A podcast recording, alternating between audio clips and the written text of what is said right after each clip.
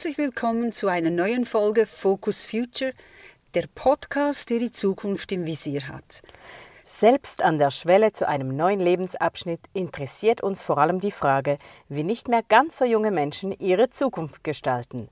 Wir sind Elisabeth Gehrig, ich bin 65 und Rachel Manetsch, ich bin 45 Jahre alt.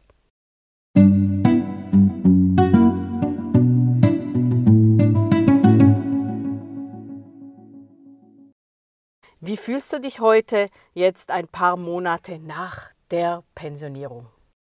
Mir geht es gut. Ich fühle mich gesund und vital.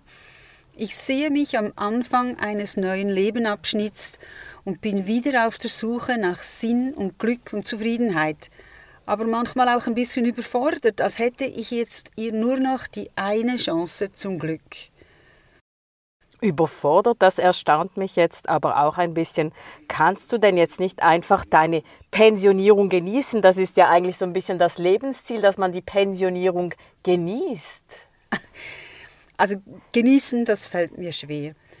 Ja, ich bin ein bisschen gestresst. Okay, also lass uns noch mal einen Schritt zurückgehen. Trotzdem, also gehen wir davon aus, dass wir im Leben ja immer wieder Pläne entwickeln müssen wir, haben, wir gehen zur Schule, wir haben die Ausbildung. Ähm, warum ist die Planung der Pensionierung jetzt anders? Es gibt ja auch die Planung des Berufslebens. Man muss sich irgendwann entscheiden, welchen Beruf will ich. Äh, Familienplanung, Karriereplanung, das hat ja immer irgendwie mit, mit Planung zu tun. Und jetzt ging es ja einfach, ganz einfach darum, die Pensionierung zu planen. Ähm, hast du denn ähm, keine Idee? Das ist ja so etwas ähnliches wie Freizeit, äh, eine ganz lange Freizeit. Für mich ist Pensionierung nicht Freizeit. Also mir geht es nicht darum, meine Freizeit zu gestalten, sondern mein ganzes Leben zu gestalten. Das habe ich so noch nie gelernt. Da war Ausbildung, Arbeiten, Karriere und jetzt Ruhestand. Der Lebenslauf musste möglichst geradlinig und ohne Lücken sein. Man wählt etwas und bleibt dabei bis zur Pensionierung und fertig. Okay, ja, das stimmt. Und wenn du so in deinem Umfeld dich umschaust, was machen denn so deine pensionierten Freundinnen und Freunde? Spannende Frage, weil gerade kürzlich war ich an einem Abendessen mit Freunden, alle so ungefähr in meinem Alter, und wir sprachen vom Wohnmobil, vom Wandern in den Bergen und vom Reisen. Ich habe Freunde, die engagieren sich in Start-ups, einige engagieren sich als Freiwillige. Ja. Hast du dir denn die Pensionierung so vorgestellt, wie du sie jetzt in deinem Freundeskreis erlebst oder wie du selber jetzt die letzten neun Monate so erlebt hast? Ich habe mir schon auch vorgestellt, viel zu reisen, zum Beispiel. Ich suche aber keine Bespaßung, ich will keine Beschäftigungstherapie. Ich suche etwas, wo ich noch ein Feuer spüre. Ich möchte noch etwas Neues lernen und probieren vielleicht auch aufholen. Ich habe das zu wenig gemacht in meinem bisherigen Leben. Ich taste mich jetzt langsam an diese Planung heran. Ich probiere vieles aus. Ich habe zum Beispiel neun Monate in einem Coworking Space gearbeitet und jetzt sitze ich hier mit dir, Rachel, und mache, dir, mache diesen Podcast. Mit welchem Alter hast du dich ähm, zum ersten Mal mit der Pensionierung aktiv beschäftigt? Also so genau kann ich das nicht sagen. Ich denke, das war so ungefähr mit 50. Da hatte ich meine Midlife Crisis. Ich war unglücklich im Job, ich hatte keine Ahnung, wie das weitergehen sollte. Da hat ja schon äh, der Gedanke an die Pensionierung Angst gemacht, oder? Angst hatte ich nicht auf, diesen, auf diese dritte oder vierte Lebensphase. Ähm, und gefreut habe ich mich eigentlich nur darauf, nicht mehr arbeiten zu müssen. Also Pension oder Ruhestand, das schien mir so weit weg, ich konnte mir das gar nicht vorstellen. Obwohl ich dann eigentlich mit meiner Mutter ein tolles Vorbild hatte. Sie war sehr aktiv bis zu ihrem Tod. Sie hat sich in ihrer Gemeinde engagiert, sie begann zu reisen und hat sogar noch schwimmen gelernt.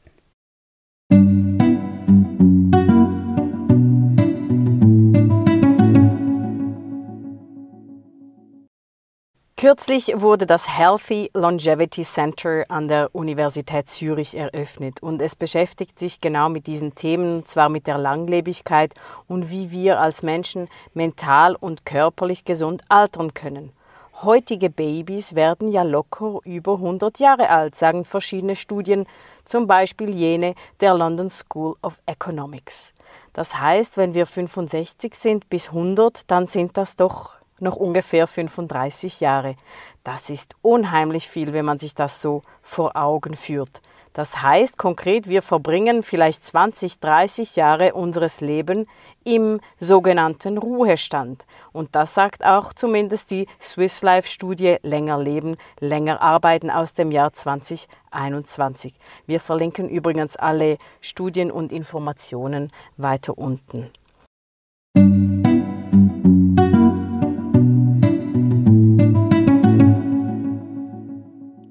Ja, Elisabeth, kannst du dir denn vorstellen, noch 25 Jahre zu leben? 25 Jahre, das wäre dann 2048 und ich wäre 90 Jahre alt. Doch, doch, das kann ich mir schon vorstellen. Ich möchte mich aber gar nicht so sehr darauf konzentrieren, möglichst alt zu werden. Ich möchte lange gesund bleiben. Ja, ich möchte ein erfülltes Leben haben und ich möchte Freundschaften pflegen. Und wenn ich das kann, denke ich, werde ich auch noch lange leben. Aber wir reden hier von Pensionierung. Freust du dich, Rachel? Freust du dich auf deine Pensionierung?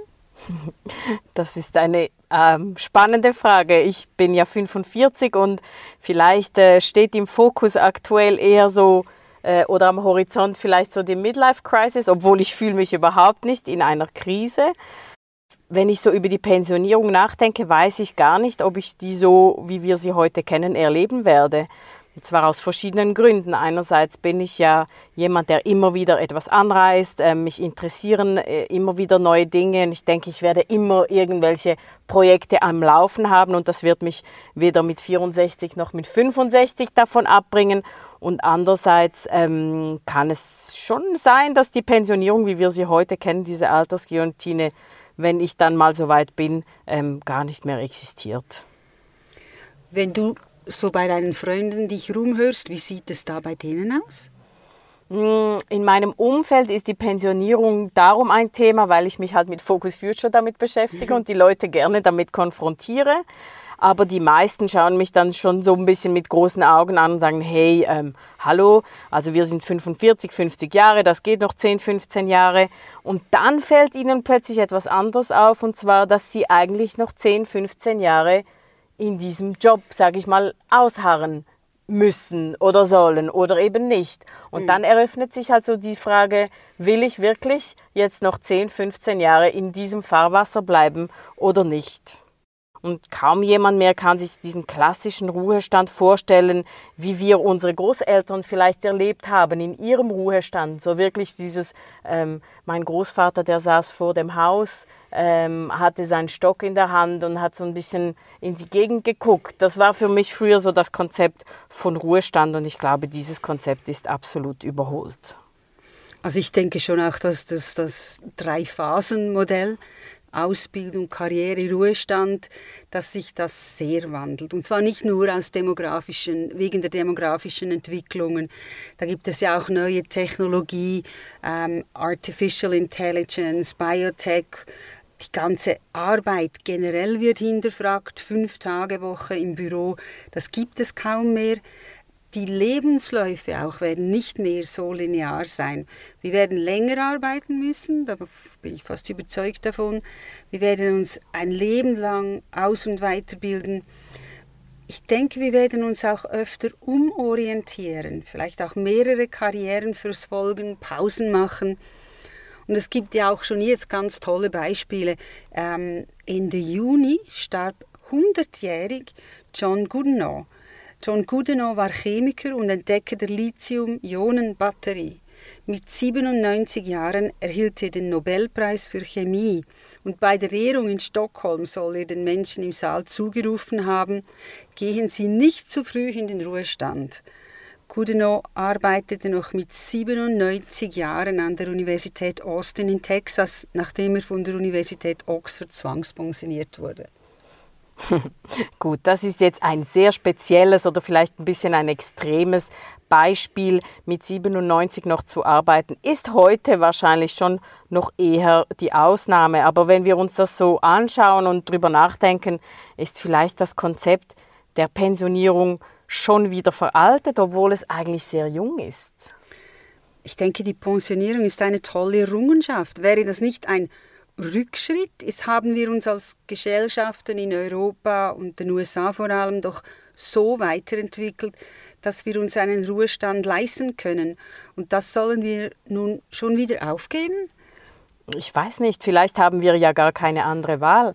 Schauen wir uns eben diese Langlebigkeit an, also diese demografischen Wandel, diese Prognose, ähm, den Fachkräftemangel, und wenn wir all das so zusammenfassen, wir leben länger, wir haben mehr Möglichkeiten als früher, ähm, wollen wir uns zur Ruhe setzen, ein Startup gründen, nochmal neu anfangen, uns engagieren, vielleicht müssen wir arbeiten, des Geldes wegen. Also es findet ein riesen Paradigmenwechsel auch in der Arbeitswelt statt. Ähm, New Work ist hier das Buzzword ähm, ja, vielleicht bald ohne das uns bekannte Konzept der Pensionierung. Ich spüre so viel Unsicherheit. Ich denke einfach, es ist jetzt wichtig, dass wir jede und jeder von uns uns bewusst sind, wie lange wir heutzutage leben und dass wir uns Gedanken machen darüber, wie wir die vielen Jahre gestalten und planen wollen. Denkst du, ich muss mich auf die Pensionierung freuen? Wie würdest du das zum Schluss beantworten? Hm. Nein, du musst dich nicht auf die Pensionierung freuen, aber du kannst lernen, ein gutes Leben, die Zukunft, die Pensionierung, wenn es sie denn so noch gibt, zu gestalten, dass du dich darauf freuen kannst, losgelöst von Erwartungen und Zwängen, wie ein Leben auszusehen hat. Du kannst dir dein Leben, egal wie alt du bist, planen und gestalten. Das tönt jetzt noch sehr abstrakt, aber in der nächsten Folge gehen wir das Thema an, wie wir diese Lebensgestaltung, wie wir dieses Design angehen können.